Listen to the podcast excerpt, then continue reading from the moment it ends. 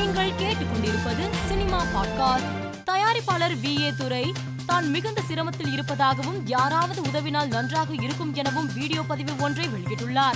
அந்த வீடியோ பதிவில் நான் சர்க்கரை நோயால் அதிகம் பாதிக்கப்பட்டு இருக்கிறேன். அதனால் காலில் உள்ள எலும்பு தெரியும் அளவிற்கு புண்கள் ஏற்பட்டு இருக்கிறது.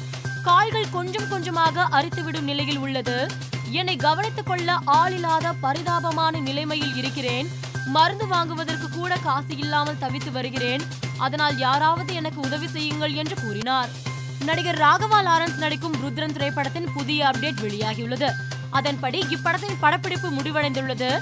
இதனை படக்குழு வீடியோ ஒன்றை வெளியிட்டு அறிவித்துள்ளது.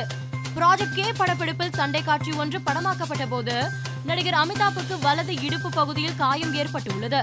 தசை பகுதியும் பாதிப்படைந்து உள்ளது இதனால் படப்பிடிப்பை ரத்து செய்துவிட்டு அவர் உடனடியாக ஹைதராபாத் நகரில் உள்ள ஏஐஜி மருத்துவமனையில் அனுமதிக்கப்பட்டார். அவருக்கு மருத்துவர்கள் சிடி ஸ்கேன் செய்த பின்னர் அவர் ஓய்வெடுக்க வேண்டும் என அறிவுறுத்தல் வழங்கியுள்ளனர். இதனைத் தொடர்ந்து அவர் சொந்த ஊருக்கு திரும்பியுள்ளார். வீட்டிலேயே இருந்தபடி ஓய்வு எடுத்து வருகிறார்.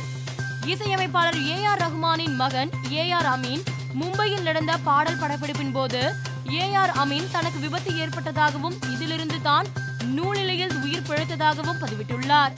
மார்க் ஆண்டனி படத்தில் இயக்குனர் செல்வராகவன் முக்கிய கதாபாத்திரத்தில் நடித்திருப்பதாக போஸ்டர் வெளியிட்டு படக்குழு தெரிவித்துள்ளது.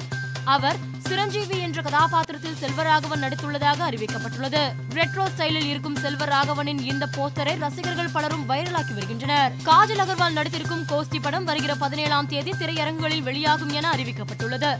இந்த போஸ்டரை ரசிகர்கள் பலரும் வைரலாக்கி வருகின்றனர்.